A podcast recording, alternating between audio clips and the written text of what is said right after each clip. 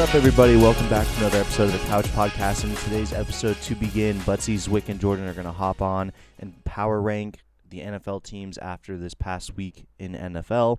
And then Buttsie and Zwick come on and talk about one of the best weekends we've ever had in college football. They talk about the Alabama Auburn Iron Bowl, and they talk about Michigan versus Ohio State as well as the other games that were on that slate. And then finally, after that, me and Letty come on and we talk about NBA teams that we think are going to be buyers and sellers at the NBA trade deadline. We know it's way too early for this, but um, there is a deadline coming Welcome back to the couch, everybody. any of the Today NBA we have an NFL episode. I'm joined by traded. So we do and Zwick. might We're going to talk a little moves coming Bills, ahead. Eagles, so without further a little ado, power here rankings, a little state of the NFL as a whole. But first, we're going to talk about the death of the New England Patriots.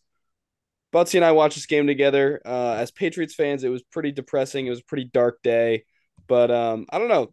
As as a whole, I think it's a good loss for the franchise. Surprisingly, because we're gonna get a better pick now. The Giants were one of the teams we were competing with for the high pick, but um, yeah, that game was depressing. Buttsie, uh, why don't you tell the viewers about your Sunday? Yeah, I mean, it was uh it was it was it was the, the Sunday of a lifetime. I mean, the Sunday that's better is just just kind of dread, but then also dream about. Um, you know, I, I had conflicting opinions in the Patriots game. I, I threw some change on their money line. Um, thought it was a good play. My guy told me it was a good play. I was all in on the Patriots. Uh, and you know, the I could I could almost deal with the interceptions, Jordan. I could almost deal with the interceptions if they made the field goal and won in overtime. you know, if they if they came away with to win that game, I would have uh been able to deal with the interceptions. But man, Mac Jones, uh, the first one was was really bad, and I didn't think it could get much worse. And then the second one, uh, was just literally to the Giants linebacker. I mean, it, it was literally like he was throwing the the wheel route to him instead of the instead of Rhamondre. So. Yeah, really tough Sunday on that regards. And then uh the Bills Eagles game, which I know we'll get into later, was an unbelievable sweat. Uh, you always buy the hook. You you know three and a half. I the, the hook helped me out this time. Usually it kills me. This time it helped me. But the Patriots game was absolute was absolutely dreadful. I was in a really bad place after it. I was on the floor, hood over the face, silent for maybe ten minutes after the game. yeah, that was that was a rough watch. Zwick, are we in a um better place as a franchise after losing this, or is the kind of I don't know disappointment and despair worse?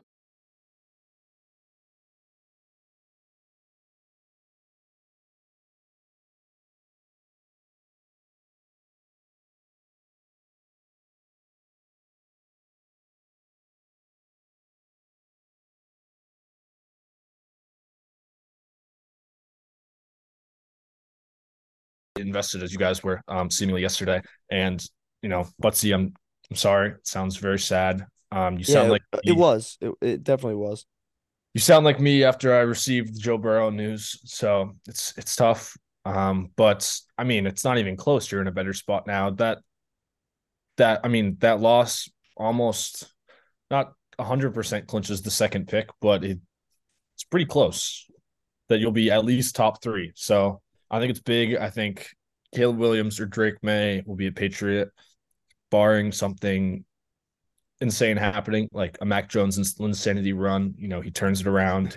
No, like now- that. I'm I'm I'm I'm not even believing on on him in Oh, any there's- way. There's no reason to. I There's mean, no he- reason to. he's horrible, like horrible. And Zach people people better. still talk. Yeah, he is. I I think he is. Like Zach Wilson, we've seen a lot. We've seen Zach Wilson at his worst many times, but man, Mac Jones at his worst is right there with him. Was right is right there with him. Uh, also everybody in the media in mock drafts that I've seen that have the Patriots taking Marvin Harrison Jr. Um, if the Patriots take Marvin Harrison Jr. with a third pick with a QB on the board, I'm gonna jump off the Empire State Building, um, because I can't physically watch Mac Jones play football for another year. Uh, you know, a lot of people were saying, "Oh, it's not his fault." Yeah, it, it might be. A lot of it has to be. Uh, I know the receivers aren't good. I know the talent's not there. I know Demario Douglas got absolutely clotheslined, which was ridiculous. There was no flag on that play, by the way. Um, so he's out, but I understand the O line's not where it should be, but he his decision making is just so bad. It's just so so bad. His Um, so- confidence is broken. Yeah, he's a I mean he's a he's shell, a of shell of a quarterback. He was almost crying when he got when he threw that second pick. He was like, you know, when you're about to cry, you just like take those really like rapid, rapid deep breaths. Like, like he he was that's what he was doing. He was trying not to cry. So he's a bitch. Fuck him. Um, I can't I wait actually for Drake Maye. I can't for Drake Maye. I actually agree that he was trying not to cry. Um, No, it, it was very evident that he was trying not to I want to and, and I want to feel bad for him, but I You can't. can't. I can't. literally I can't. I'm He had that. a shot. He he always had the lowest ceiling of that draft class, and it showed. I mean, yeah, pocket passer who's not very accurate, and Has a noodle arm. yeah, literally has one of the weakest, if not the weakest, arm in the league. So he's cooked. I Yeah. think it's the weakest arm. It And ha- I- has to be. I don't. I, is he going to continue to start after that performance? I thought personally that after the second pick, I said that that was the end of his career as a starter, and then he came back in for another drive and he fumbled, and the Patriots luckily recovered, but after that he didn't come back in. So I don't know. Um, because Zappe came in and didn't look much better. I'm not gonna lie. The the drive that we scored on was all first read throws, screen passes, the run game, and then Zappe ended up throwing a pick later on. So I don't think Zappe is much better. I don't know if he's better at all. Um, but it's just really hard to watch both those guys play. If we don't get a quarterback, I I don't know if I'll watch a single game of the Patriots next year. Um, Marvin Harrison, I think, would be a, a decent consolation prize because he's like a generational talent at receiver. But I just, I mean, we would have to go to free agency or make a trade for a quarterback or something because I cannot watch these guys do it anymore. Um, Zwick, do you think it's possible we end up with Marvin Harrison? I I really hope not because I I don't want to see Marvin Harrison's career suffer in New England because Fair point. but Bill Belichick has proven to miss and miss hard in the draft. And I know we, we've talked about if, you know, if he'll be there, you know, if he'll still remain the coach or the GM and or the GM this offseason. But I, I think it's very possible. I mean, if they're thinking best player available, then that would probably mar- be Marvin Harrison Jr. at that at let's say it's pick three. That would probably be him, best player available. I yeah, I mean, I see no reason to take him. I it's just it doesn't fix the problem at all. It just sets your franchise back another year and maybe you get one of the best quarterbacks in the draft after and then you have both and it works out. But I just think you need to address it right away because it's bad. I mean, there's they have no quarterback on the roster that is capable of you know, leading a winning football team. Yeah, I actually I wouldn't be super surprised if they end up with a third pick and end up like trading back and then taking a QB later on because it doesn't seem like a lot of these mock drafts have uh other quarterbacks other than Maye and Caleb Williams going super high. So maybe they trade back to like 14, 15 range um and take, you know, whoever the third guy you want off the board. But this could this could end up being like a a full on fire sale for the Pats. Um I I don't think Mac Jones comes back next year maybe Zappe's the backup, but I don't even know if Zappy stays. Uh, Belichick could obviously go. Uh, I'm starting to see that. It, I think it's games like this that get coaches fired, and we still have a decent amount of season left. So it, it there's something about the the fan base in New England and the media and just the way that the team looks. That's how coaches get fired. It's not like a young um, rebuilding team that you know you expect this out of. I don't think you expect that type of performance out of any team. So I could see Belichick going. I could see Bill O'Brien going. The offense has been just as bad under O'Brien as it was under Patricia. I don't know if I necessarily agree with firing everybody, but I could see it happening. It's a it's an absolute disaster for the Patriots. So um, hopefully they get the first pick and Caleb Williams can come save the day. But for Well, now, yeah. we are uh, stuck. Well, Frank Reich just got fired for Yeah. the Panthers uh, because they were, were obviously they're obviously the worst team in the league right now. But what does firing a coach do to a team? Usually regalvanizes them. We saw what happened when Josh McDaniels just got fired. Uh, and the Raiders won like two or three in a row and then kept it close to the Chiefs for a half. They were up 14 nothing. Um, so who knows? Maybe the Panthers can go on like a two game winning streak here. Uh, we looked at their schedule yesterday, Jordan. They do have a really back uh easy back half of the season. Uh, not even back half, like back third now at this point, which is fucking crazy to think. But um, really bad, really easy last third of the season. They could string together some wins against some bad teams, and maybe the Patriots do end up with the first pick. But I was trying to think the other day, like, why was Mac Jones, like, why did we draft him at what fourteen? Right, I think it was fourteen. Like, Yes. why, why did we draft him at fourteen? Oh. Um, what what did anyone see out of him? And then I remembered uh who he was throwing to at Alabama's Wick. Do you recall any of those names that he was throwing to at Alabama?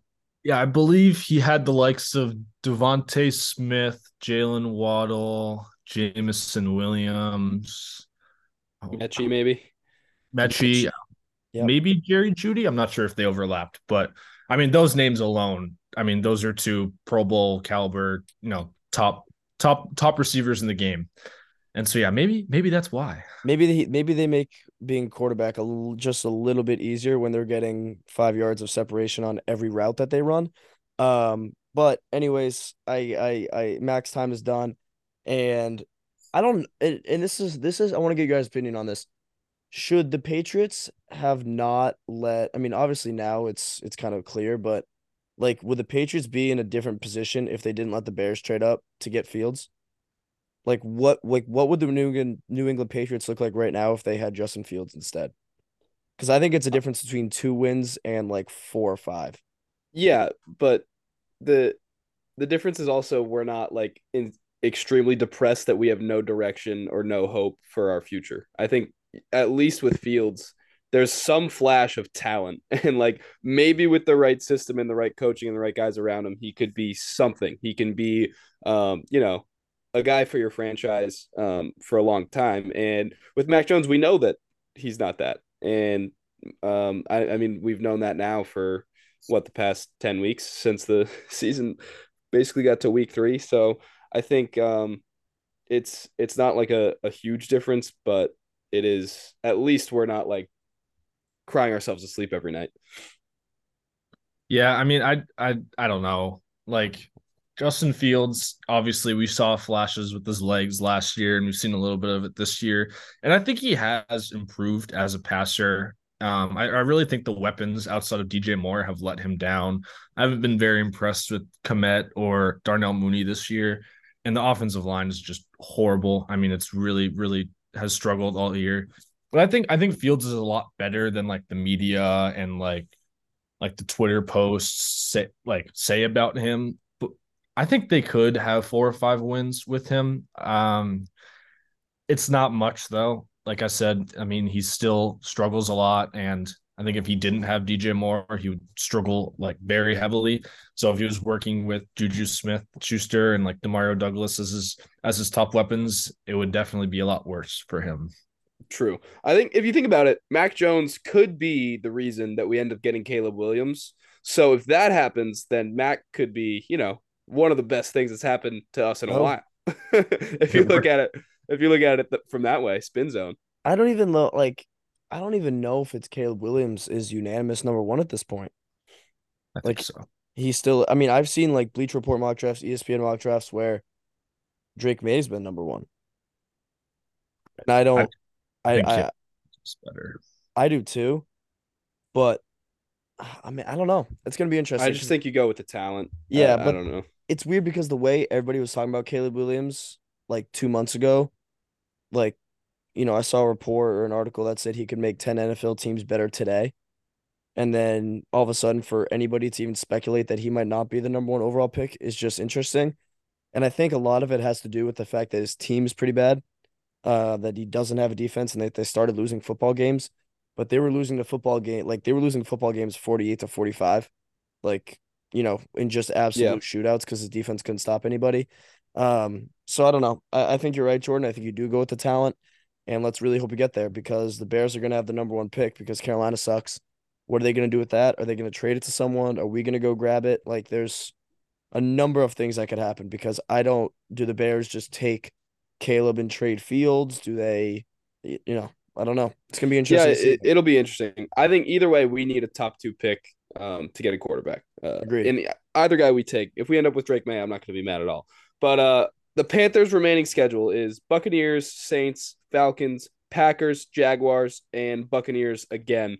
Those are some winnable games. If they win two two games out, out of there, which I could see them doing, they've been somewhat competitive. Um, at least in some of these weeks. I know they've gotten blown out a bunch too, but they can beat these bad teams. Uh, and if they can get to like four wins, that would be huge. There's a, there's a chance we could absolutely have a top two pick. Um, but let's stop talking about the Patriots. That um, let's move on to probably the most exciting game of the week was Bills Eagles. Uh, Josh Allen year of the year. maybe yeah, great game. Um, Josh Allen went crazy. Basically, led his team put put them in a great position. Uh, and then the Eagles come down and hit like a what fifty nine yarder 59 yarder into the wind, into the fan. in like some sort of weather, rain or I don't know something. Rain But- and wind, yeah. Yeah, and then it goes into OT. Um, Bills go down, get a field goal, and then the Eagles come down and score a touchdown and make the Bills six and six. Bills are uh, very much struggling. I don't think they're as bad as six and six, but they their season could have just ended yesterday's week. Uh, what did you think of that game, and what do you think of where the Bills are at? Yeah, I mean, I know we we've talked a lot about the Bills on here, and as we should, because I think they're probably the biggest disappointment of this season. But they just like they just couldn't finish. I mean, as soon as I went to as that went to overtime, I knew the Eagles were going to win. I mean, I, I think we all knew it. They there was some questionable calls. Um, I really, really thought AJ Brown fumbled in overtime. I don't know about you guys, but I really was surprised that that was an incompletion. And the, I mean, say if that goes their way, we're having a different conversation right now. So I, I think they were very close. Obviously, I mean, they hung around with the best team in the league. So yeah, they're definitely better than six and six, but at the end of the day, that doesn't matter because they're six and six and they're the 10th seed in the AFC right now. So they're gonna have to string wins together.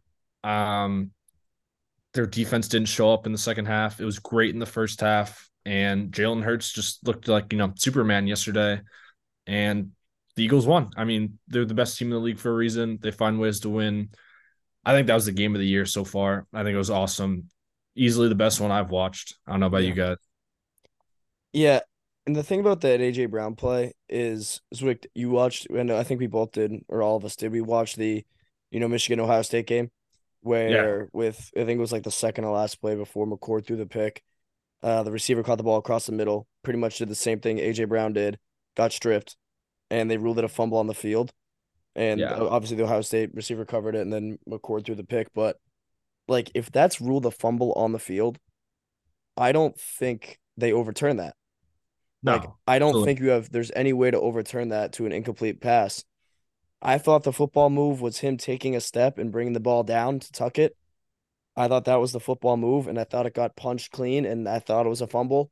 Um, there was also two really notable ones. Uh, the horse collar on Josh Allen in the red zone, and then the uh PI. I think it was in overtime at the beginning of overtime Darius Slay on Diggs. on Diggs, where Diggs' jersey was literally getting yanked to the side. I mean, Diggs got hit with a couple of PIs that weren't called. I mean, I, I thought the referees were definitely in favor of Philly. I don't know if that's NFL script or if that's just referees being referees because, I mean, granted, they do miss calls, but yeah, I thought the Bills played an absolute hell of a game, a hell of a first half for sure.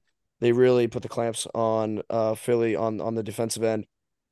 Um, but I want to talk about Josh Allen for a little bit because he had nine rushes for 81 yards and two touchdowns and he had went 20 29 for 51 for 339 and two touchdowns and a pick.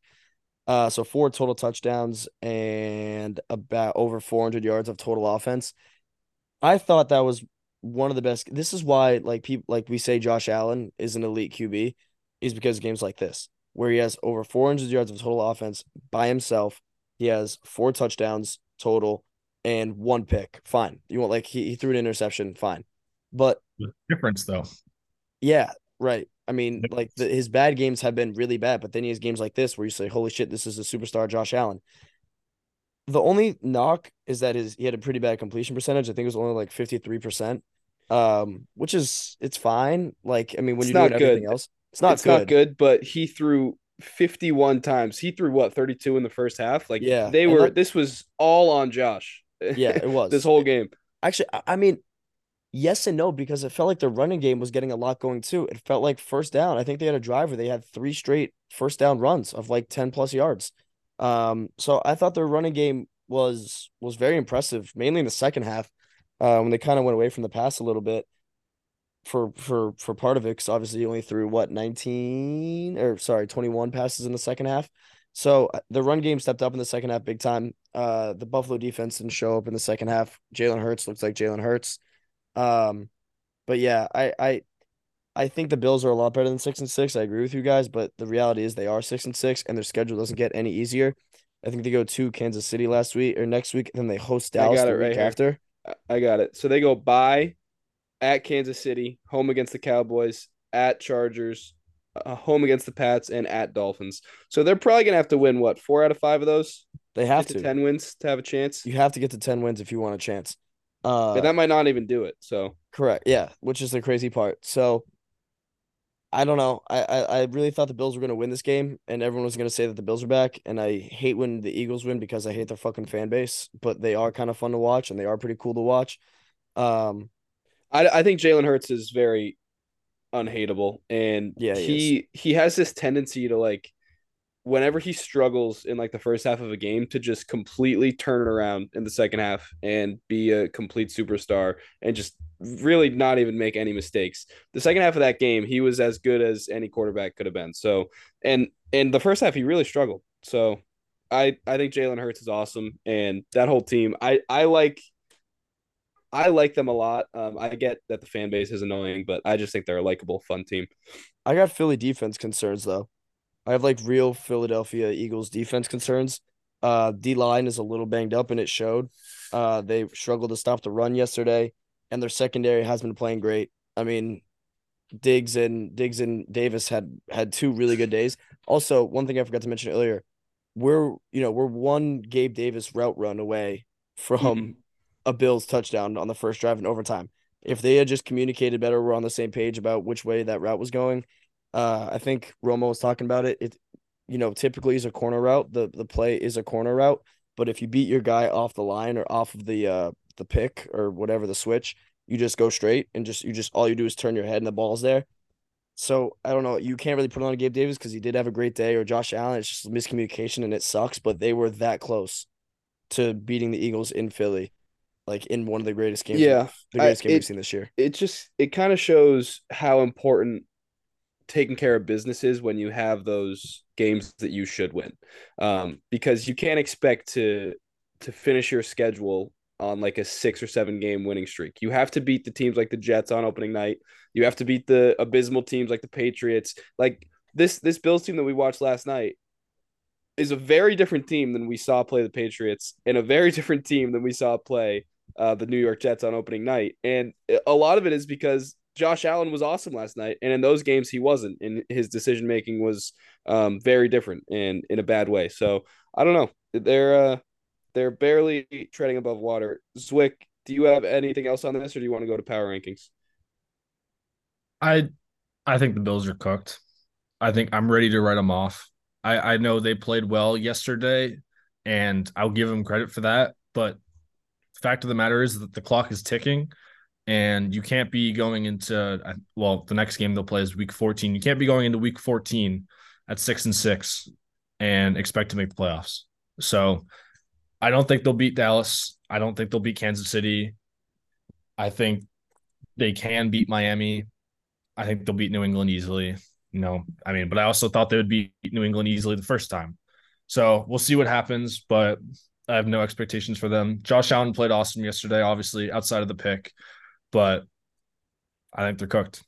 Yeah, I'm I'm with that. All right, let's get into these power rankings, and then we will call it a day. All right. So at 10, first appearance on the power rankings, Pittsburgh Steelers. They looked really, really good. Defense is insane. At nine, I did put the Bills back in just because they looked awesome. I still think they're cooked. Eight, I have the Texans. CJ Stroud is that guy. I mean, no doubt about it. They were, you know, literally inches away from going overtime yesterday, and who knows what happens if they do. Seven, I have Miami. They looked really good. Six, I have Jacksonville. five, Baltimore, four, Dallas, three, San Francisco, two, Chiefs, one, Eagles. Okay, I like it. Let's talk Steelers. First game this year uh, of 400 plus yards after firing their offensive coordinator. Definitely looked a little better. Didn't really translate to points. And this is kind of a yeah. That's what, what that's what I'm saying. I mean, everyone is in. Oh, the Steelers' offense is back. Kenny Pickett is back. Like this is the breakout game. They scored 16 points. They had they scored one touchdown. I don't care yeah. if you had 400 yards of offense. Off yards of offense doesn't win you games. Points win you games. They scored 16 of them. So I'm not moved at all. Obviously, you know, I I actually did want to win this game because I fucking hate the Steelers and their stupid fan base and Kenny Pickett, who is horrible. I mean, he's he's very bad at football. But I mean, they scored 16 points. Like, uh, I'm just not moved. I'm not moved at all. I kind of agree. Um, but I do think it's at least a step in the right direction. Like, that's not people are making too big a deal out of it, saying like Matt Canada was the entire problem and the Steelers are actually this awesome team. I don't agree with that at all. Uh, Kenny Pickett is not a good player. Um, Pickens is good, but he's not he's not a true number one yet. Um, I don't think. Um, maybe that's Kenny Pickett holding him back, but who knows? I don't know. I I, I still don't like Najee Harris. Jaylen Warren had a tough day, so I don't think this offense is good at all. I think the defense is great. I think they're very well coached. But other than that, yeah, I agree. Um, we need to see a lot more from the offense before we start talking about how how good this new OC and play calling is. But I do I like them at ten um, with a seven and four record. Like you kind of have to have them. You, you got to give them some respect. But yeah, I'm I'm still not moved. Buttsie. Yeah, not moved. Uh, it was their first game in 18 weeks with over 400 yards of offense. So I mean, yes, it didn't translate to points, but if you're the Steelers or a Steelers fan, you got to be like kind of happy. You got to just look at some positive with this offense because there's not a lot of them. Um, the bad guy's gone. The boogeyman is gone. Matt Canada. Um, I don't know if he's been the scapegoat this whole time. Um, I mean, it, yes, they had more than 400 yards of offense, but like you guys said, it didn't translate to points. So I think they're going to realize in the coming weeks, and especially when they make the playoffs, because I believe they will make the playoffs, that their offense, like Matt Canada, wasn't the only issue with this offense. Like Kenny Pickett is really bad at football. Um, Pickens is good, Diontae's good, Freiermuth had a big game, but there's there's a lot more going on with this offense than just Matt Canada. Um, and I think it's gonna it's gonna become real apparent when they start playing some really legit teams going forward uh in the back half of the season in the playoffs. Yeah, they could they they could I've said it before, but they can get to a really good record and just get absolutely smushed in the playoffs. I I mean the defense is good enough to like not get totally embarrassed, but it, they're they're gonna come up against a team that's just gonna put them in their place at some point. Let's talk Texans Jags. Uh, remind me how that game ended. What was the what was the play that Zwick's talking about? Doink on the uh, field goal. He hit the cross uh the crossbar. Got it. Got it. Yeah. Um fantastic game. The battle for the AFC South. Uh looks like the Jags are gonna come home with it. So Buttsie's parlay is still intact for the time being. But uh I mean, can the Texans like can they beat just about anyone? What's their what's their flaws, Wick? I think they can beat just about anyone. I mean, their running game is uh, very subpar, and the defense is obviously miles better than it was in years prior. I mean, we've seen it be literally terrible past couple years, and I think it's really, really improved under DeMeco Ryans. I, I mean, anyone can beat anyone any day, but I really think the Texans can compete with anyone in this league. I think CJ Stroud is that good already. I mean, he like we saw him make big time throws and so the the third and 15 to Tank Dell like 50 yards down the field that unfortunately got called back to legal shift but like I I don't see a team that the Texans couldn't beat in the playoffs I I think they'll get in um barring some disaster in the second half of the season.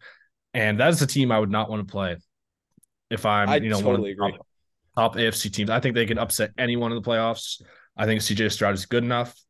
And I think DeMeco Ryans has the defense just good enough right now where they can improve over the last, you know, final stretch of the season to where they can get there.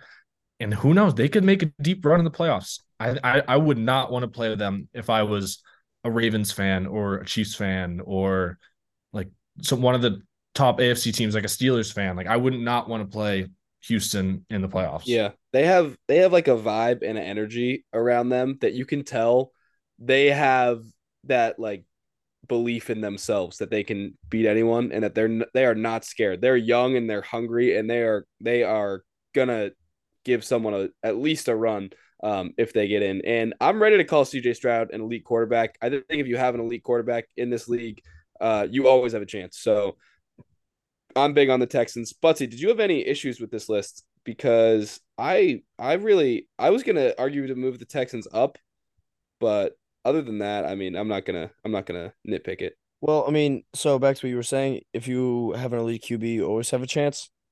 Uh, except if you're the Chargers. Well, Ooh. They always That have a chance. No, I don't. They I do. don't, I don't. okay, do. so when the Chargers, so when Justin Tucker missed the field goal last night, and the Chargers were getting the ball back down to three, with I think like four or five minutes left, did you have like any? I knew they were absolutely not going to score. Like I knew Yeah. they were not going to come close.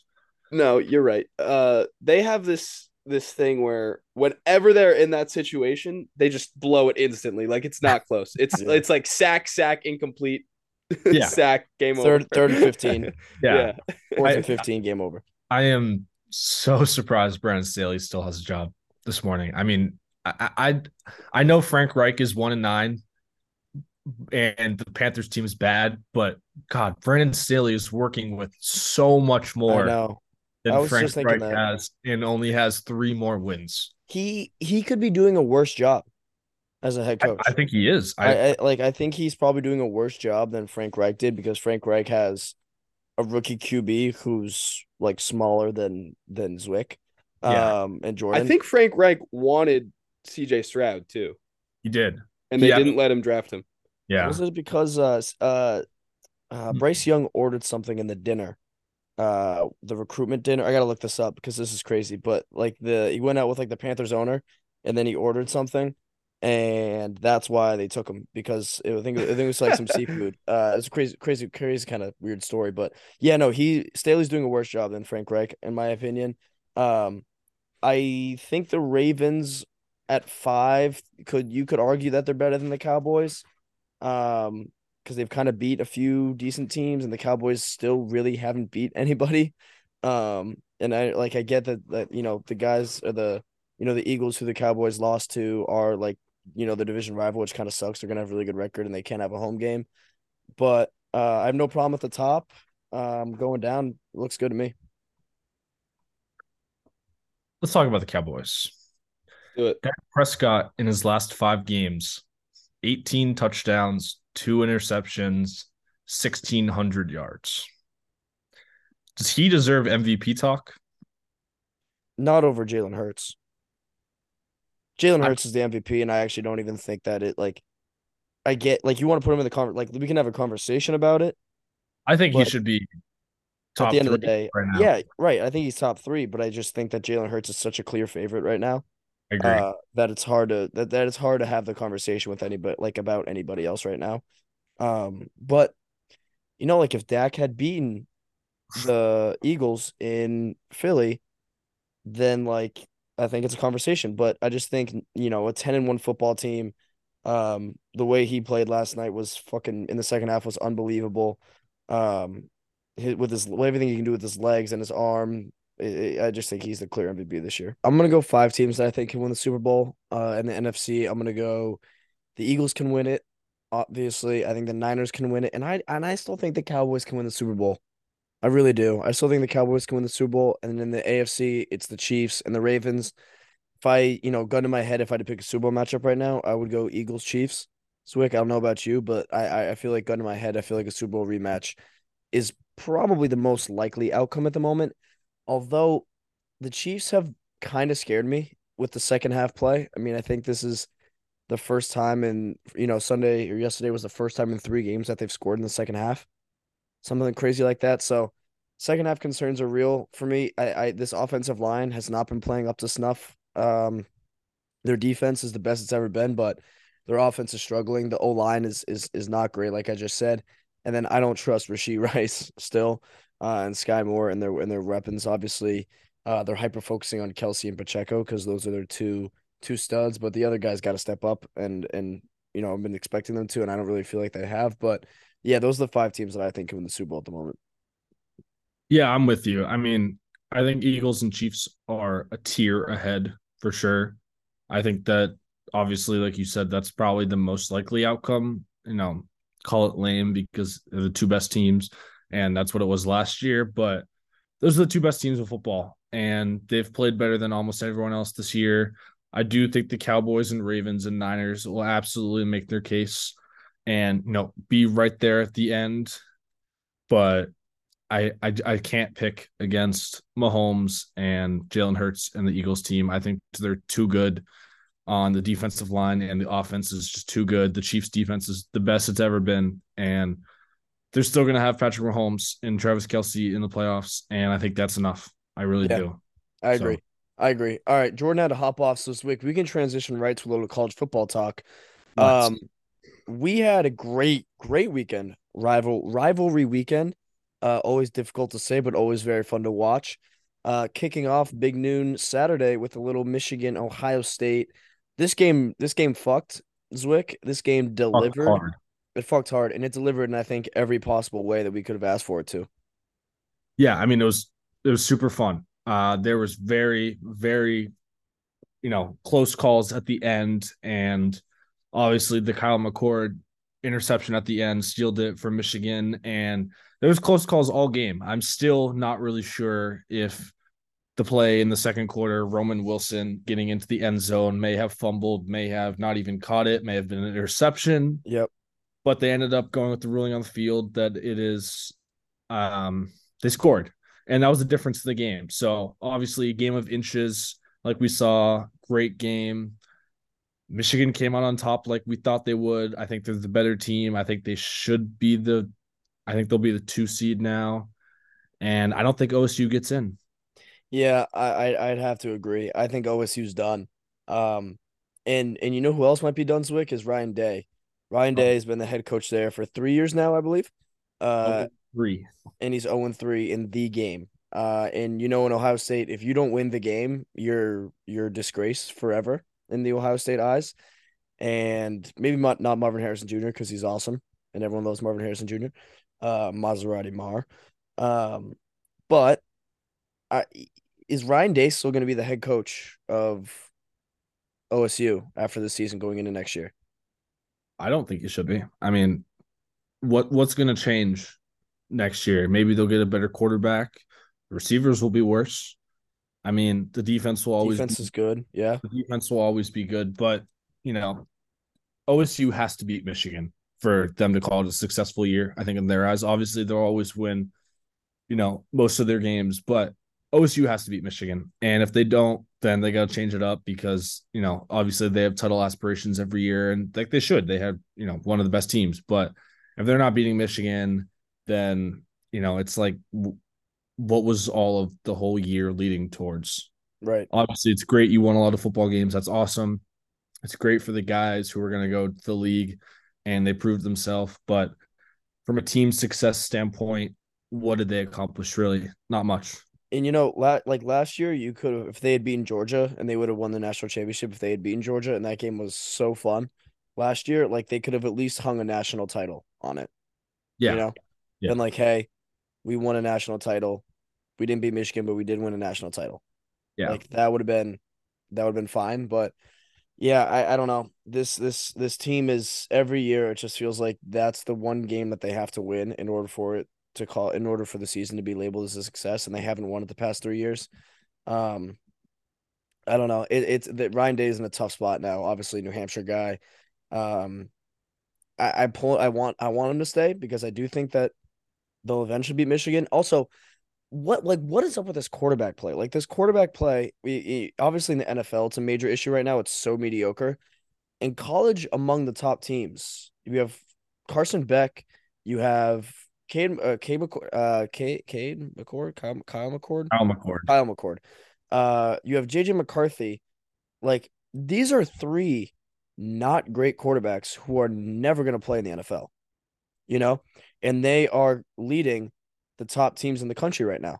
Like it's it's it's just so mind boggling to me. Then you have teams like Oregon who has Bo Nix, who could possibly play in the NFL, but he's also maybe like 24 now. He's really old. Um, but then you have USC, who has the best, one of the best player, probably the second best player in college football behind Marvin Harrison, and they're, you know, not even ranked anymore. so Zwick, like, how how are teams able to get away with not having a, a really good QB like these top teams? I mean, Michigan's defense is like no other. Same with Georgia. Obviously, Ohio State's is really good too. And, you know, it's really fun to throw the ball. I can imagine it's really, really fun and really easy to be able to throw the ball to Marvin Harrison Jr. because he just seems to go out and has the biggest catch radius we've probably ever seen out of a college football player. So, I obviously, Kyle McCord, very unimpressive this year, very unimpressive versus Michigan. And same with JJ McCarthy. I mean, I, I think he's he's delivered some really really nice throws. He's very inconsistent. Yeah. I mean the the touchdown pass that was very controversial to Roman Wilson was an insane throw. I mean, layered should have right gotten over- picked though. You know that safety doesn't turn his head. That's an interception. Yeah, It's so right over his head. we're we're talking about inches here of difference. So I'm not like like you said, like the best quarterbacks are on teams that have horrible defenses and Like Maye, UNC are defense is horrible year in and year out.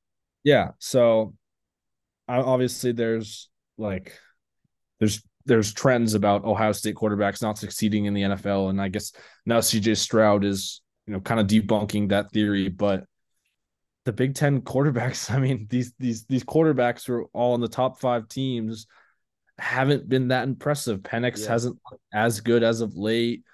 Carson Beck is all right. Quinn Ewers is good. I'll give him that. But He's gonna stay for another year. He's gonna be so old when he when he yeah, exactly. So I, you know, I think the the quarterback class next year is extremely weak, like Right. extremely weak. I don't see anyone really being that impressive. I mean, Quinn Ewers be- again. Ewers for sure, and then I don't know. I mean, we'll see. But yeah, you're right. The quarterback play, football in general, has just been subpar. It it really has been like the games have delivered, but it's not been like the high flying offenses that we're kind of used to seeing out of the top teams in the country.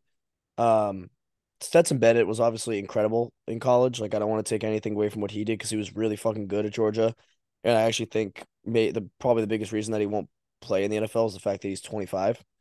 Um, but I, don't know. I like I thought JJ McCarthy had a much better year last year than this year. I don't know why. I felt like he was much like much like I feel like he could air it out a lot more.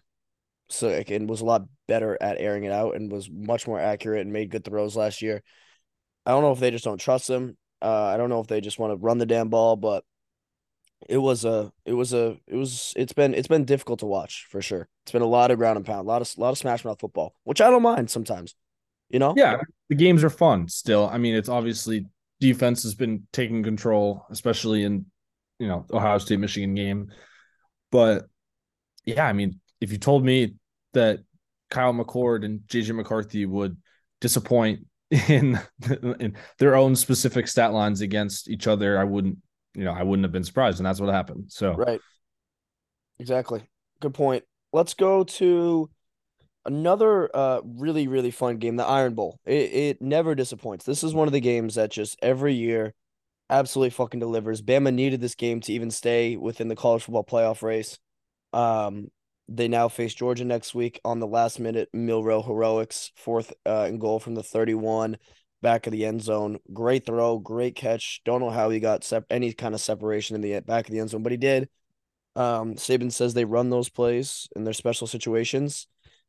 I, I, I mean, you can do that all you want. I feel like when you get there, it's kind of like in the NBA too, where like in basketball, where you kind of get there, it's just kind of like an ISO for the win. You know, you kind of throw everything out the window, you throw game plans and timeouts out the window, and you just kind of let your players make plays. Bama's player made Bama's players made plays, and Milroe has looked so good these past five ish, six ish weeks. Wick. yeah, I mean it's it's night and day. It, it truly is since the the first half of the season to the second half of the season. He's looked incredible, and I think he should get more Heisman talk because he was incredible. Yeah, he. You see? Did you see the video of him after they won? Yeah, I he like slammed his helmet, and said, "Give me the Heisman." I mean, he's not gonna win it, He's not gonna win, but, but he's up there. He's been playing so be much better. Maybe be a finalist. Yeah. He's playing so much better. And Bama now has a chance to get into the playoffs. Fuck. Are we giving them a chance? I think you have to, right? I really do. I, I'm not overly impressed by Georgia. They did over Georgia did not have a really impressive win over Georgia Tech. They only won by eight. Um, they did kind of they were struggling for a while there. They eventually kind of gained control of the game and, and put it to bed. But still, I haven't loved what I've seen out of Georgia all year. I think their offense is taking a huge hit this year, and obviously their defense is not what it used to be the past two years with a lot of guys going to the draft, which is you know completely makes sense. But I I think you have to give Bama a chance. I'm not sure what the line on that game is. I'm gonna f- look for it right now. I'm assuming it's on Saturday. Uh, Alabama's plus six. Like that's a that is a close line for a Bama team that, you know, lost to Texas at home in a big way, and a lot of you know could have lost to Ole Miss at home too, and a lot of a lot of guys, including myself, are writing off. But you just can't write off Saban, I guess. It's the old saying like you can't write off Bill Belichick. I know college is a lot different, but man, Saban fucking figured that shit out quick. This is to be one of the best games we've ever watched, I think. I I believe potential. in this in Jalen Milroe and this Alabama offense and in Nick Saban. I mean, greatest college football coach of all time. It's not even close. And he has his team within one win of getting into the playoffs after a season that started horribly for them. Yeah. And everyone thought they were done. Everyone thought they were cooked. And just like that, Alabama is back after, you know, fourth quarter heroics. And I want them to win. I, I I, really do. But I just I don't see it. I, I I believe in them and I wouldn't be I wouldn't be completely surprised if they won. But it would take a lot. This Georgia team is still very good, still coached incredibly well by Kirby Smart. And ah God, it's I, I don't know. I, It's going to be a great game. Like you said, this Yeah. might be one of the greatest games that we're ever going to get to watch. And I'm very excited for it. We'll do a preview episode on Friday, so I don't want to talk too much about it. But yeah, It, it was it was unbelievable. The Iron Bowl never dis- like never disappoints. I think the Auburn fans were doing like their Auburn thing at the end, and I there was a clip or a video I think it was on it got put on TV of like Auburn fans, like a couple girls just like crying Yeah. just because that loss just just absolutely broke them. All right, Zwick, let's go to the swamp. I had to transfer to my AirPods, so I uh, I apologize if the audio is a little messy. My my computer is not having a good day at all, so we're trying this on the phone now little AirPods. Uh, Zwick, Swamp uh, also delivered. This game was phenomenal. Um, FSU got off to a really bad start. Uh, big game, big moment for them. You know, they keep their playoff hopes alive in the end, but it was really rocky there for the Noles for a long time.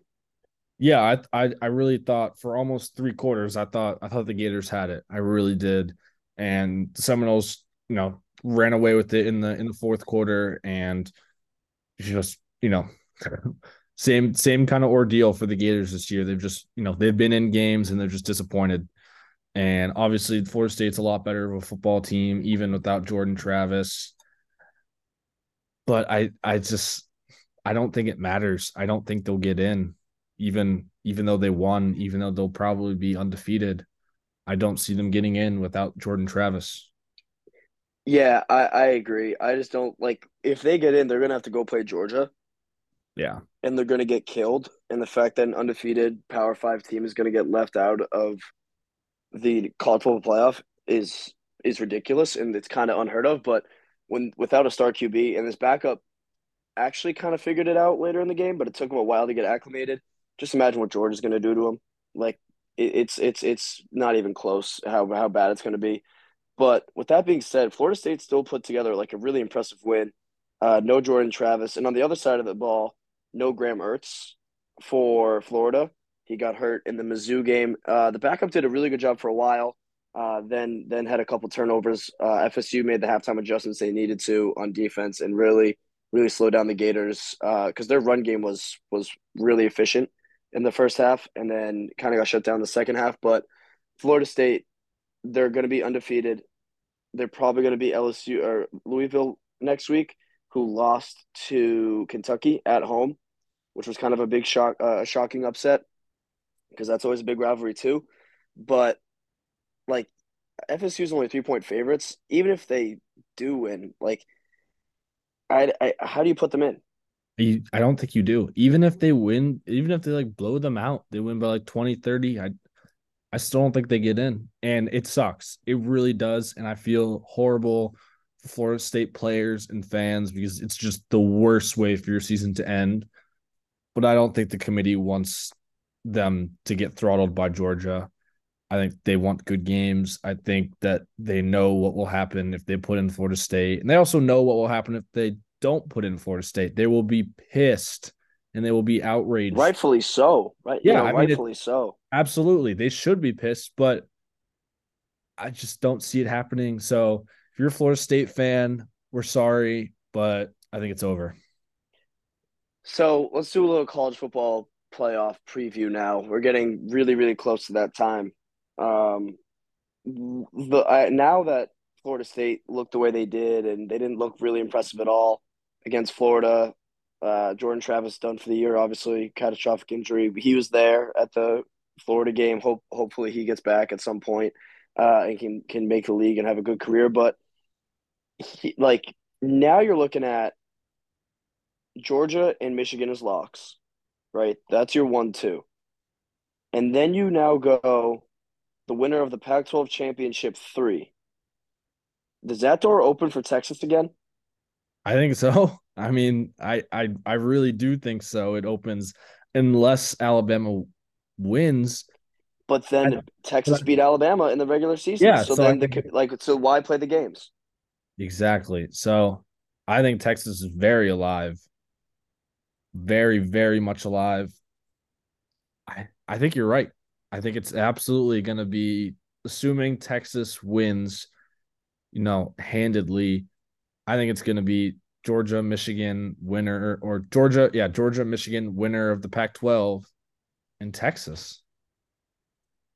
Yeah, I, I think that makes the most sense right now. I, I like with Florida State out of the picture, it definitely helps a lot.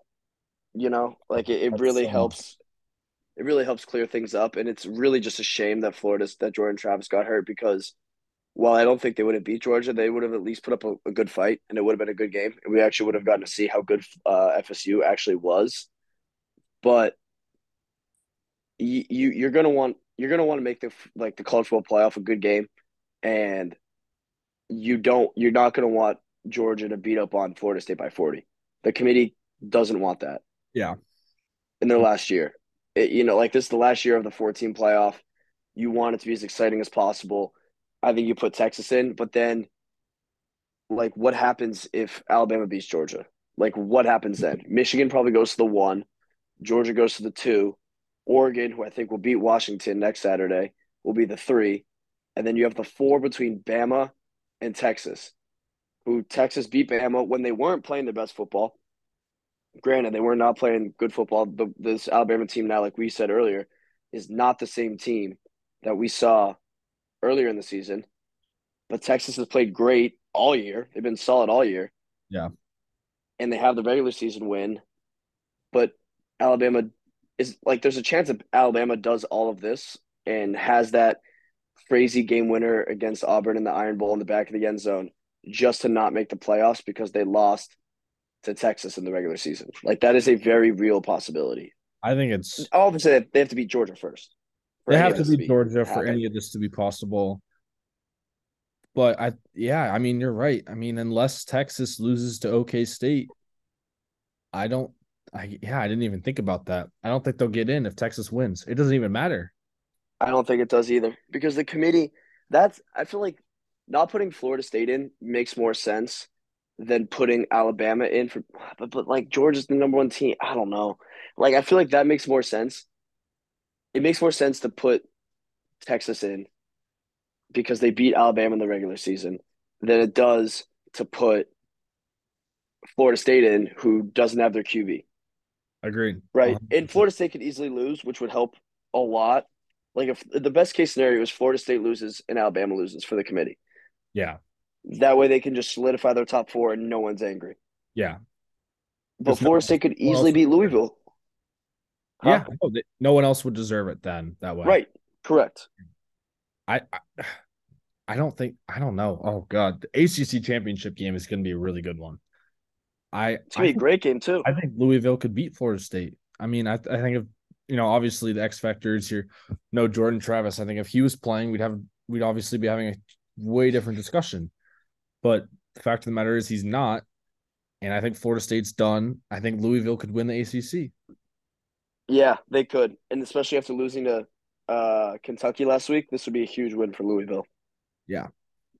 who has had a pretty good season. They did beat Notre Dame at home, kind of put Notre Dame to bed for the college football playoff pretty early in, or like midway through the season. Yeah. So it's tough. I I everything is relying on Washington, Oregon, Texas, Texas and um OK State and Georgia and Alabama. Those are going to be the yeah. And we'll we'll do a full breakdown of those games uh, coming out on Friday. We'll talk about on Thursday, release the episode on Friday. But uh, did you see that the team total for Iowa going into the Michigan Iowa game was six and a half? Six and a half. Six and a half. Oh my god. It might have moved since, but I think it opened at six and a half. So the line was basically for Iowa to score a touchdown. They might. That's not. all they had to do. I don't. I don't think they. They- I don't know if they will either. I don't think they'll I score mean- a touchdown. This is going to be a gross game. Like Michigan is just absolutely going to lay the wood to Iowa. Yeah, I mean, there's. I. I'm not really giving Iowa any chance here. Obviously, their defense is, you know, one of the best in the country, but their offense might be the worst, like dead last. Yeah, Oh, in every statistical category. I yeah. mean, so I'm. I think Michigan will win by 30. You know, this this this game doesn't have much significance unless something absolutely insane happens. all right, Zwick, um, let's play a game here. Uh, over under. What do you think the total, uh, the largest point total that Iowa has put up this year? Uh, I'm going to give you over under 30. Got to be under. It's over. They beat Western Michigan 41 to 10. oh, I do remember that now. Fuck. But, Yeah. But besides that, they have not had one game where they have scored more than 30 points. They've had 26, 24, um, 22, and but besides that, they they have failed to score over 30 points in all but one game, and it was against Western Michigan. And they have played some bad teams. Like they have played Rutgers, so they beat 22 nothing. Uh, Utah State, they only put up 24 points against Utah State. I mean, it's disgusting. It's absolutely disgusting. And they're and they're playing in the Big Ten championship game again.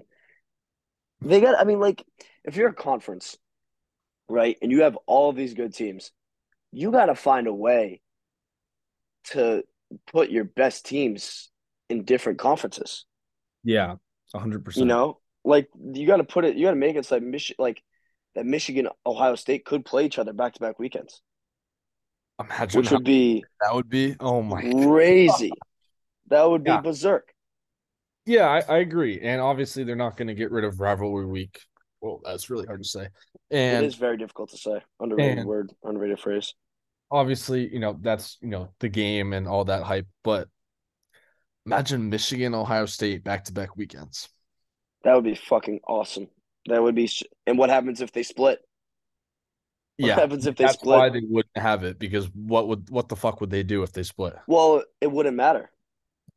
Next year it might not matter next year, It might. You're right. but I mean, probably still for seeding it would matter. But like, they would obviously would both get in if if they were like the uh, you know another top top five even top ten matchup. Yeah. So that that's just a little fun hypothetical, but um, great great games coming up this weekend. Uh, thank you all for tuning in to this college football and NFL segment. We will be back on Friday to preview the NFL weekend and also preview these conference championship games, which are promising to absolutely deliver. Because it might be it's probably the biggest weekend in college football that we've had in a while. Some of these Absolutely. games are just have all the weight on their shoulders. It's gonna be fucking awesome, and I'm really looking forward to it. So. uh Thank you all for listening. Oh my God, Oregon Washington plays on Friday. I didn't even know that. It's gonna fuck. That's even better. That, that fucks hard. That fucks hard, Zwick. Uh, thank you all for listening, and we'll be back on Friday. Peace. I'm here with Letty. Uh, the Wednesday before Thanksgiving. I don't know Thanksgiving Eve. I guess you call it. And we're gonna be talking some NBA. The beers have been flowing. I feel like this is gonna be a fun segment. Um, Yeah, so we're gonna we wanted to talk about there's basically in the NBA right now, it's going coming up on the deadline where you can trade all the players that were signed in the offseason, right? So if a new guy is on a new team, for example, Cam Reddish maybe is on the Lakers, right? Or he's not Mhm. maybe on the Lakers, he is. Uh he signs a new contract with the Lakers this season, this last offseason technically, and now he's able to be traded in a couple of days. And so because of that, we're expecting there to be some movement trade wise. Um, there's been a lot of rumors out there, and I think that so we wanted to talk about buyers and sellers at this upcoming, you know, little bit of trade spree that we think is going to happen. So we're gonna Max, I want to I want to clarify with you. I had I was doing it like the NBA deadline, but way too early. yeah, like yeah, no, that's deadline. and that's what it that's what it is too, because Okay. that might not make that might not make um like the, this deadline coming up might not make you know anything actually happen. Mhm. Okay. but Gotcha, now gotcha, that that deadline is there, I think that makes this uh exercise a little bit easier because I do think there's going to be yeah. movement sooner. Um, Okay, but this is we're tentatively calling this the you know way too early trade deadline buyers and sellers. So we're gonna go in draft order. We're gonna do snake draft, and we're gonna draft um teams that we think are think are buyers and sellers. I'm gonna give you the first pick because I, I kind of want to see where you're gonna go with this. So why Go don't you start, Letty? Um, so I'm gonna start with the Bucks. Defense. I've been saying all year this for the Bucks. If you're a guard on an opposing team when you play the Bucks, you better have Milwaukee circled on your calendar. Like Jrue Holiday tonight, I expect him to go for 20 to 25 simply because the guards can't defend. Like I I ran through every game the Bucks played this year. The guard on the opposing team, Tyrese Maxey had 21. Tyler Herro had 25. Yeah, Schroeder had 24 and 11. Brunson had 45. Cam Thomas had 45. Cade had 33. holy shit. Kyrie and Luka had 35 and 39 in the same game against the Bucks. Jordan Poole had 30. Like my point here, Milwaukee needs a guard who can defend.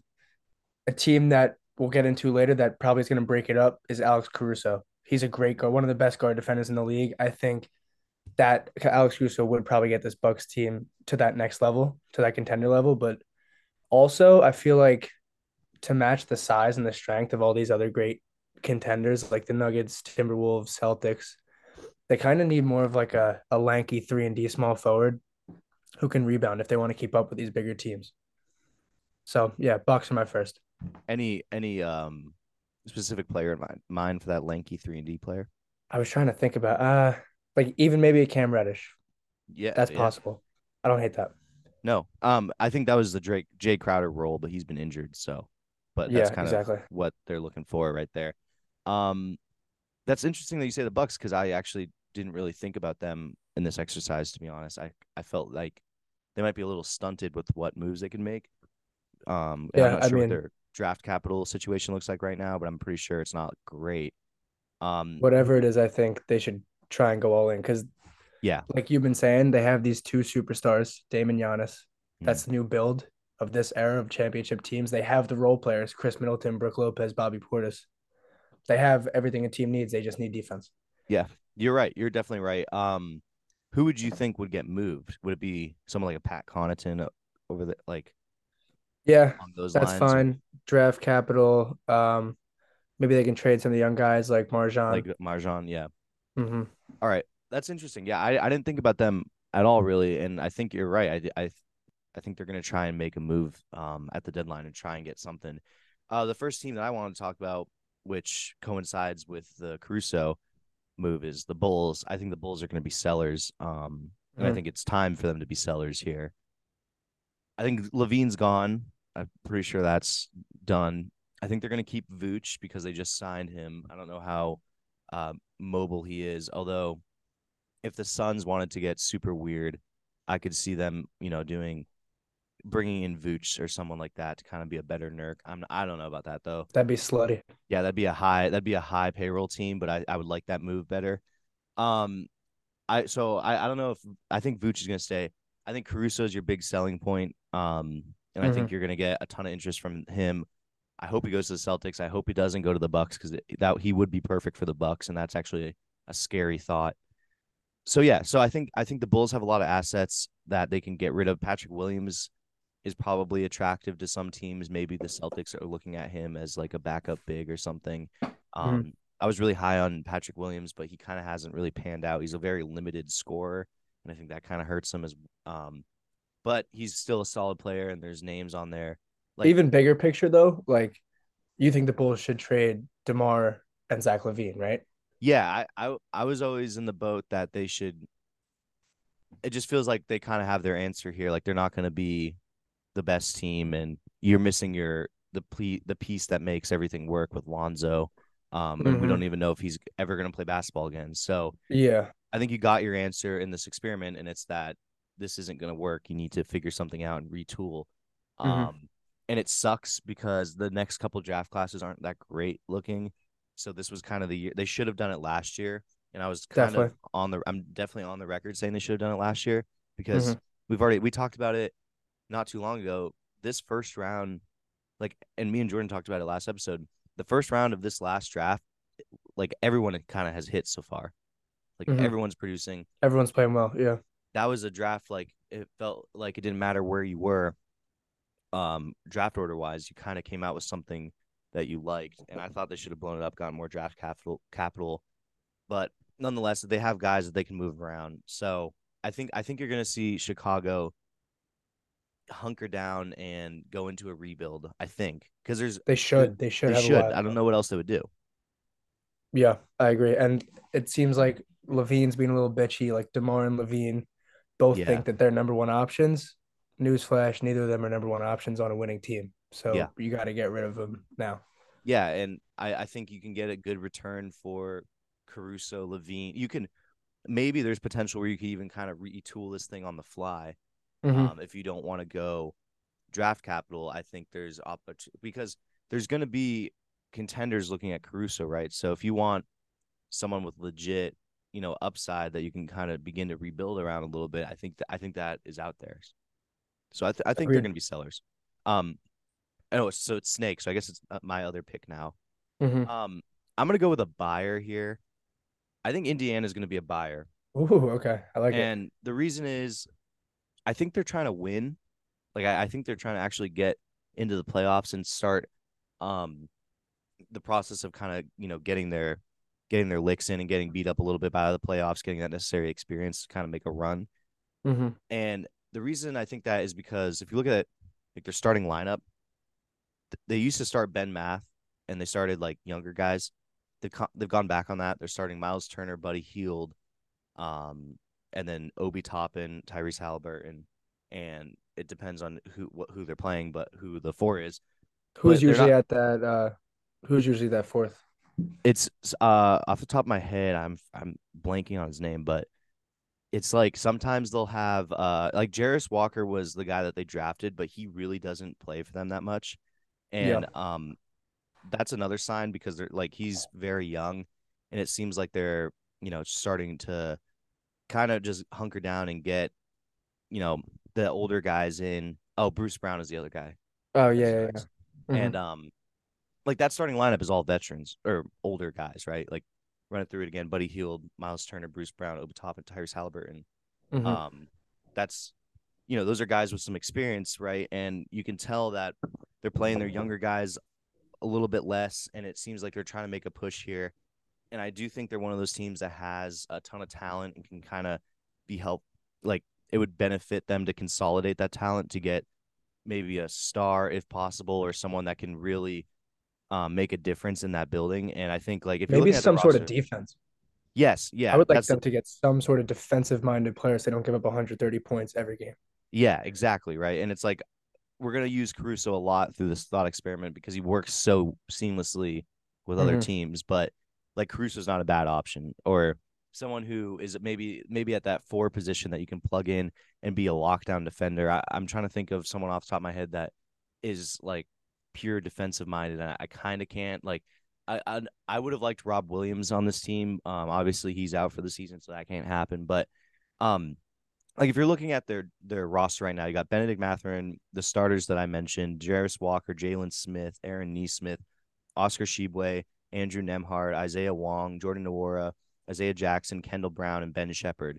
Um, that's a ton of young young talent, right? Like if you're looking at Tshiebwe, Ben Sheppard, Aaron Nesmith, Jalen Smith, um, Nembhard, Wong, Jordan Nwora, Kendall Brown. Like those are all very young guys, and all those guys have inherent value, um, some more than others. But I think you can package those guys together to get, you know, maybe get this team be a little bit older, um, and get, you know, someone defensive minded or something like that. I just think they're, I, I think that this is the time where you're going to see Indiana start making a push.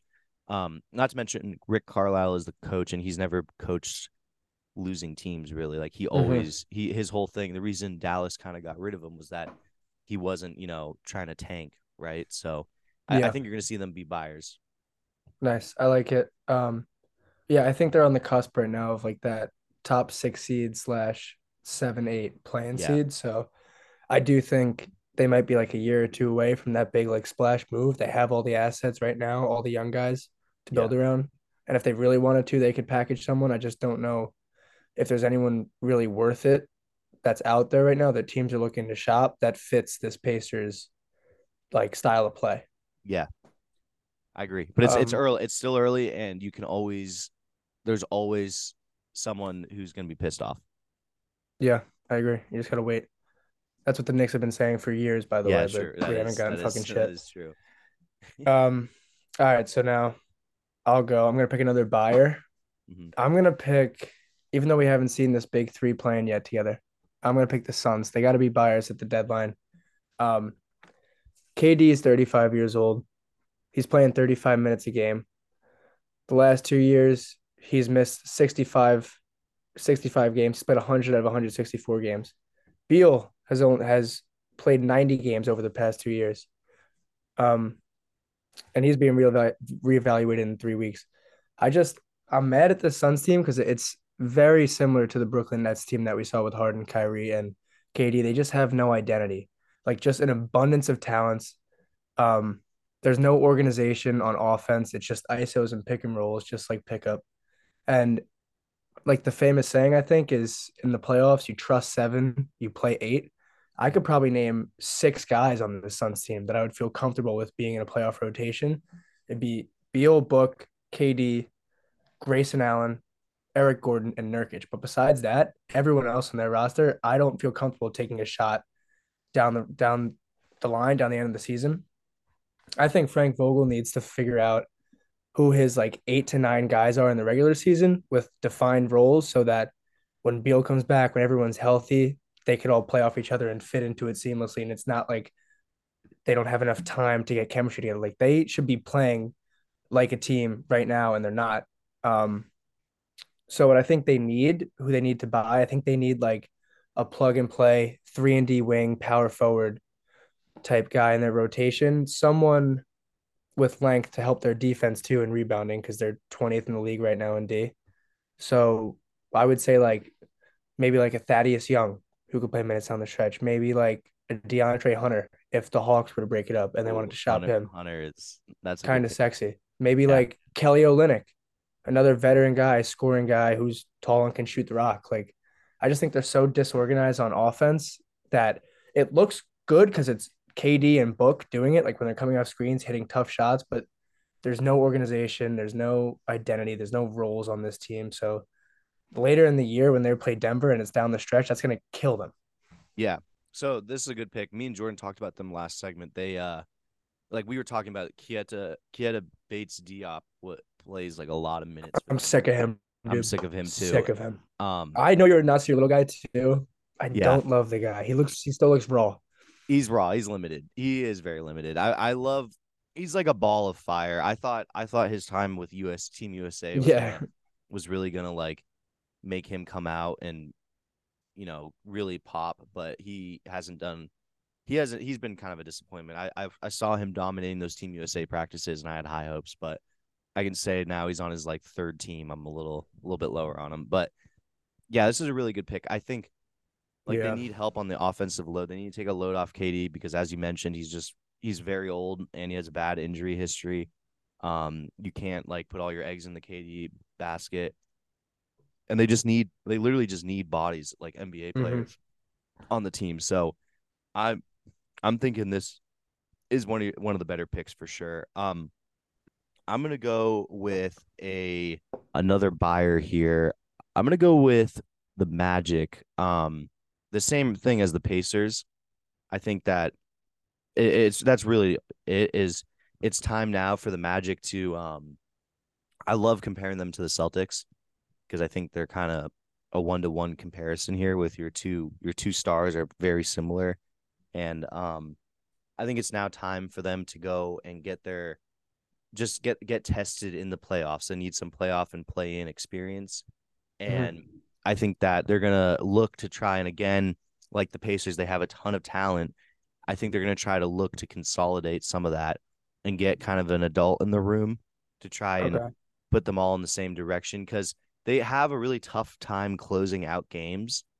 Mm-hmm. I, I haven't I know the stats I, like I don't know the stats off the top of my head, but I looked at them and saw that they they really have a tough time of closing out like close games in the end there.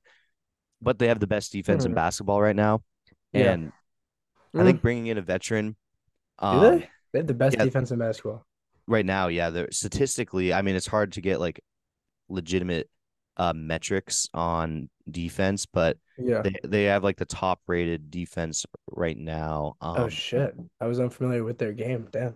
Yeah, and so like I think I think that it's gonna be it's for them. I think they need to get an adult into the room, like I mentioned, and help them with that closing thing and uh, closing, you know, issues in in the end where it's like they need to just figure out how to be a more well-oiled machine as a team. So mm-hmm. I, I am I'm excited to see if they add someone. I hope they do because I do think that'll be not not someone like crazy because you don't want to accelerate the timeline past what you're trying to do here. Definitely. But I do think that they're going to add someone, you know, that's going to be at least somewhat interesting um with the hopes of starting to make some playoff runs here and, you know, get their get their licks in. Um it was actually your turn to draft again. I went the snake for, draft goes yeah, over your head. Fucked me up. Fucked me up. So you go again. All right, you're good. Um, so I'm gonna go a seller now, and I've wanted this team to sell for a while. The Raptors. They aren't yeah, this even. was one of mine. Yeah. That's on your big board. Yep. Big board. It's not, dude. They're not even close to contending. Like their defense is solid. Brought a new coach. Brought in Schroeder signed Jakob Poeltl to another decent sized deal, but like those aren't moves that are going to get you over the threshold. Like you, you lost Fred VanVleet. Pascal Siakam's not a number one option. No. I'm not really as high on Scottie Barnes as other people are. I think, I think just because they're young and they would have some sort of timeline, I think they should continue to build around OG and Scottie, but blow up the rest. Like, there's no reason to keep this core together if you're going to be an eight seed in the East. Yeah, like that that's not that's not like Miami. Obviously, is an exception because that's just Miami's culture, and they have the talent to be a deep playoff run team. They have the coaching to be a deep playoff run team. The Bulls have never, or the Raptors, sorry, have never proved that they were that kind of team without Kawhi. So, like, Trade Schroeder to a team who needs bench scoring. Trade Jakob Poeltl to a team like OKC, who you've been saying needs a bruiser for a while, and then give Siakam up to a team who thinks they're one piece away from contending. Or the opposite, go all in and go try and win Zach LaVine in the sweepstakes and give up draft capital and just again, don't keep it together for an eight seed in the East. It's so not worth it. I completely agree. I I, I thought there should have been sellers uh last deadline I was really surprised when they weren't. I totally thought OG was going to be sent to Memphis. I thought, or or the Pelicans. That would have been um, sexy. Either yeah, of those would have been sexy. Either of those would have been amazing. I, I I just I don't know what they're doing there. Um, and I don't think they do either. Um, that that's just one of those teams like that. We just named Scottie, Jakob Poeltl, Dennis Schroeder, Scottie Barn, or um, what's his face, Pascal Siakam, mm-hmm. and then Scottie, like we said, OG, OG. Or, yeah, yeah, that's their starting five. That's literally their starting five, and all those guys probably should be moved and would all bring really good returns. I think so. Definitely, you're definitely on par there. Um, my last one is a seller, and I'm just gonna read off their roster. I, I I think this is the biggest seller in the league, or it should be, in my opinion. Um, this roster makes no sense to me, and it's been driving me nuts. Um, so there is Jalen Duren, Cade Cunningham, Monte Morris, Killian Hayes, Ausar Thompson, Jared Rhoden, Isaiah Livers, James Wiseman, Stanley Umude, Alec Burks, Malcolm Cazalon, Jaden Ivey, Marcus Sasser, Kevin Knox, Isaiah Stewart, Joe Harris, Bojan Bogdanovich, and Marvin Bagley. Mhm. What the fuck is Detroit trying to do here? Um, I just heard three veterans that can contribute to the Yeah. championship team right now. exactly like I'm. I'm sure. I can. I guess it's Alec Burks, Bojan Bogdanovich, Joe Harris. Joe Harris. Yep. Yeah. Um, it's they're they're trying to do too much here. They have a million centers that they don't need to like.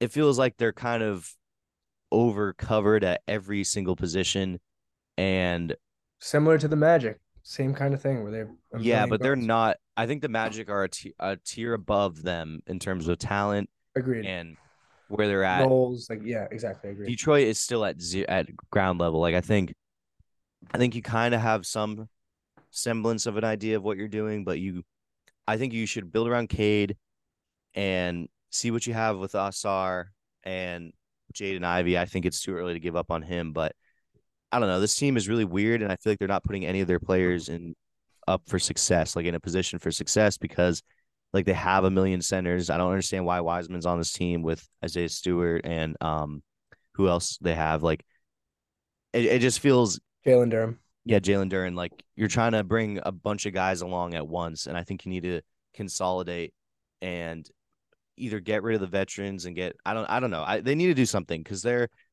they don't I feel like they're directionless right now, and I I don't know. I so what do you feel about that pick?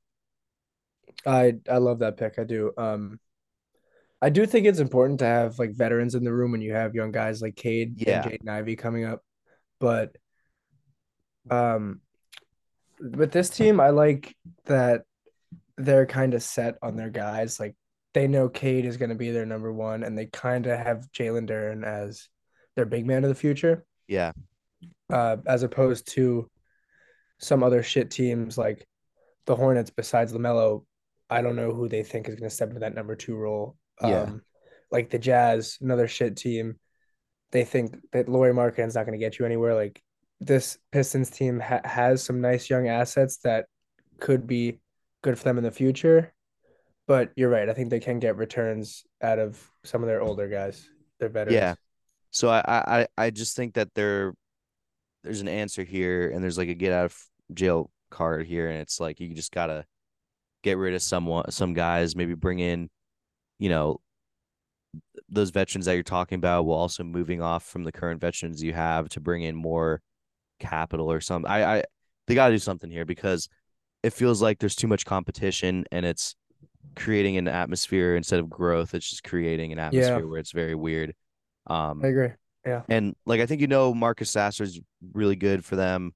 Yeah. I, I think he's going to be around for the future as well. So I think now it's kind of cutting But off. But then, like, what do you do with like Killian Hayes has to go. That guy, yes, yeah, he's got to go. Like, what do you do with Jaden Ivey? exactly. It's like if you, have, Marcus Sasser here too, like that's Yeah. three ball dominant guards that are all scorers. Like, exactly, exactly. And then it's get me worked up just thinking about it. and the big, the big situation doesn't make sense either because it's like Jalen Duren looks amazing, but he has to play with James Wiseman and Isaiah Stewart taking minutes from him. Yeah, and it's like we know our answer with Wiseman. He's not. He's just not going to be someone that kind of sticks around this league. So hmm I, I think I I, think they got to make some moves here. Um, I think that's I think that's all of our picks. Are there any like? I think this. I want to throw the Celtics in as potential buyers. I think that um. I don't know if Payton Pritchard's going to be on this team anymore. Um, so- are you try? Are you picking up my take? He's going to China next year. no, no, no, no. I think I don't think that. I think he's good. I just think that he's going to be traded for Alex Caruso. Hopefully, is what I'm hoping. Oh, you want Caruso? Yeah, I want Caruso. I want Caruso. Why do you want Caruso? You have Jrue Holiday, He's perfect for the Celtics. but you have Derrick White and Jrue Holiday. How are you going to play Caruso too?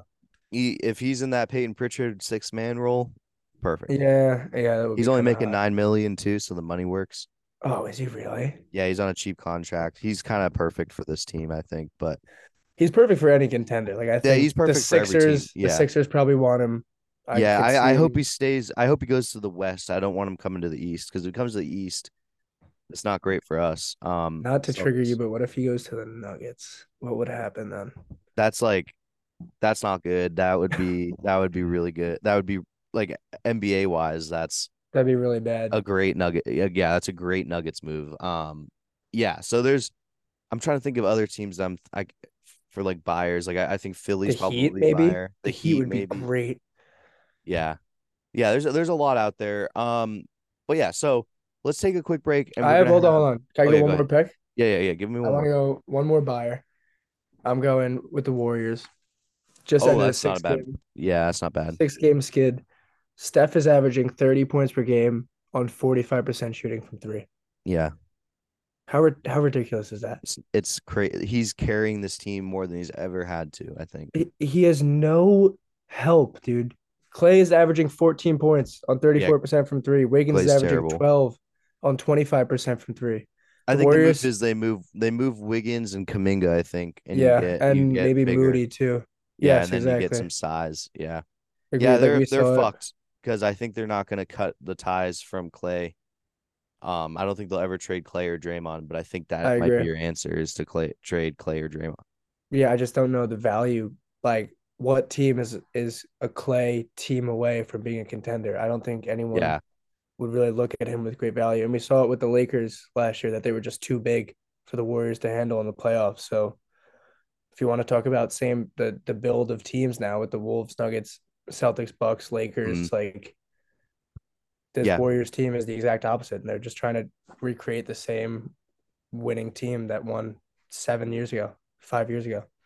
yeah. It's also like the big men are are way more skilled now. When they did when they were on the, going on their runs in the 2015 everything, they created they basically I don't think they they they were so successful because the bigs weren't as skilled as they are now. Like you you Mhm. didn't have like center for, center guards now. Yeah, like exactly. now. Um, Yeah. because of that, and the you can you can go big and be successful, and I think teams are re- obviously teams are doing that now, and the Warriors just they've been cycled out. So, Mhm. um, all right, thank you all for listening. That's gonna do it for us here at the Couch Podcast. Uh, we're gonna be back later in the week with some NBA heavy segments, obviously some NFL and college football mixed in with that as well. But yeah, look forward to that. Thank you all for listening, and peace.